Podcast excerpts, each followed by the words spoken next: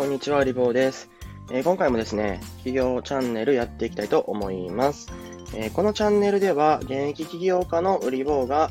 えー、リスナーの皆さんに対して、えお金で得する情報を発信していきます。え具体的にはですね、副業の成功させる方法、起業を成功させる方法、それからですね、あなたの財布からお金をね、取っていくものについて解説をして、それを防ぐ方法についても教えていきたいと思います。えそういった内容ですので、ぜひ今、えフォローをお願いいたします。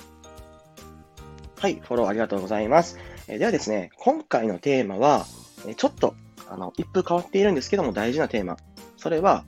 え金融業界の会社との付き合い方について解説したいというふうに思います。どういうことかなと思ったと思うんですけども、あのね、金融業界の方はね、気を悪くしていただきたくないんですが、ちょっとね、特殊な業界なんですよ、金融っていうのは。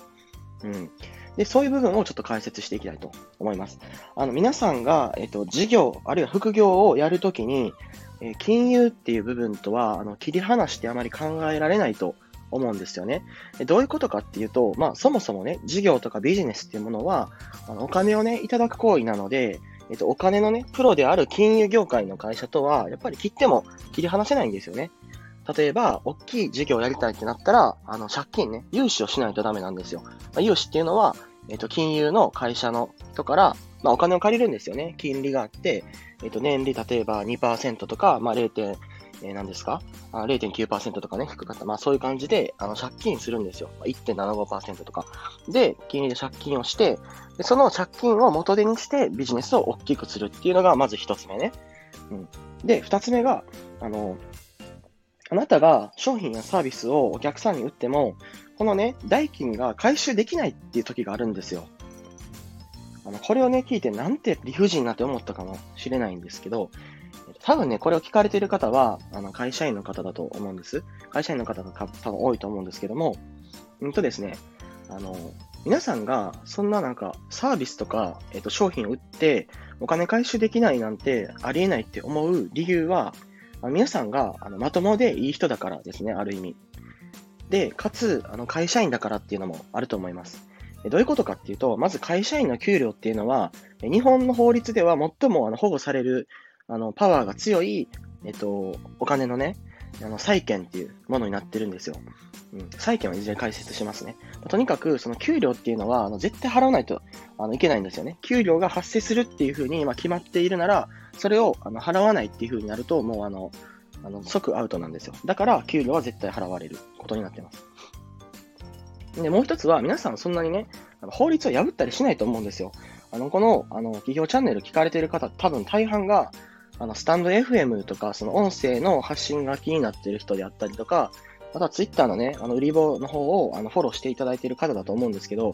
はっきり言ってね、あの、真摯な方が多いです。あの、言ってみたら、その法律を破ったりとか、むちゃくちゃなことする人っていうのはそんないないと思うんですよ。あなたもそんなんしないと思います。でもですね、あの世の中はね、本当にあの邪悪な人っていうのがいて、あの法律を平気で破るような人がいるんですよ。うん。結果として、あのあなたが商品やサービスを一生懸命お客様に提供してもお金が回収できないってこと、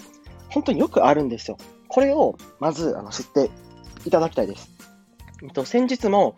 私ツイッターで発信しているんですが、あの、あるお客様は、あの会社のね、それもですね、あの資本金1000万ぐらいの会社なので、まあ、まあ、普通のね、中小企業なんですけども、あの、納品をした後にお金払ってくれないっていう感じで、ちょっとね、揉めてたんですよね。で、まあ、しっかりその、あの、場合によっては法的な対処も、あの、しますよっていうことを言って、まあ、払っていただけるっていうメールいただいたんですけど、まあ、そういうことがね、ありました。うん。なので、皆さんもぜひそこは注意していただきたいですね。だから、まあ、まとめるとね、金融機関と付き合う、あの、二つのポイントっていうのがあって、一つ目は、あの、融資、お金を借りるとき。で、もう一つが、あの、お金を回収するとき。この回収するときにも金融機関に協力してもらった方がいい場合っていうのがあります。うん。で、基本的に、えっと、お金を払ってくれないときは、あの、内容証明郵便っていう、その法律、法律的にね、意味のある文書を相手の住所に送りつけるのが基本なんですけども、そうではなくて、初めから、あの、決済代行会社っていうのをかませることもできます。決済代行会社は、あの、ググってください。あの、で、えっ、と、この決済代行会社がおすすめみたいなことはま言えないんですけども、あの、多分自分の商売の規模とかにあった、まあ、決済代行会社が見つかると思います。でそういうあの代行会社っていうのは、あの大抵はですね、大手のメガバンクとか、えっと、まあ、その証券会社とかと、まあ、そういう会社のグループ会社なので、あの非常に強いんですよ。で、えっと、そういった決済代行会社をかませたのにもかかわらず、未払いをした場合は、支払わなかったの未払いクライアントのあの金融的なですね、まあ、信用力ですね、社会的な信用力があのかなり下がってしまいますし、場合によってはクレジットカードが使えなくなったりとか、ブラックリストに入るっていうようなこともあるので、あの払ってくれると思います。そういうことを言うと、やっぱ人間怖いので、払ってくれます。うん、例えばね、それからね、あの決済代行っていう部分で言うと、あの国内の決済代行じゃなくても、あの PayPal とかね、 PayPal っていうのはあの調べてほしいんですけども、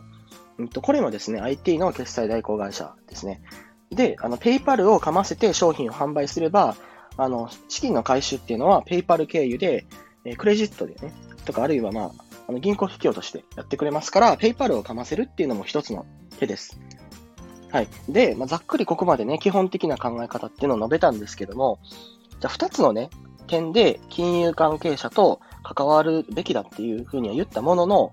とはいえ、あの金融の人っていうのはちょっとね、気をつけた方がいいんですよ。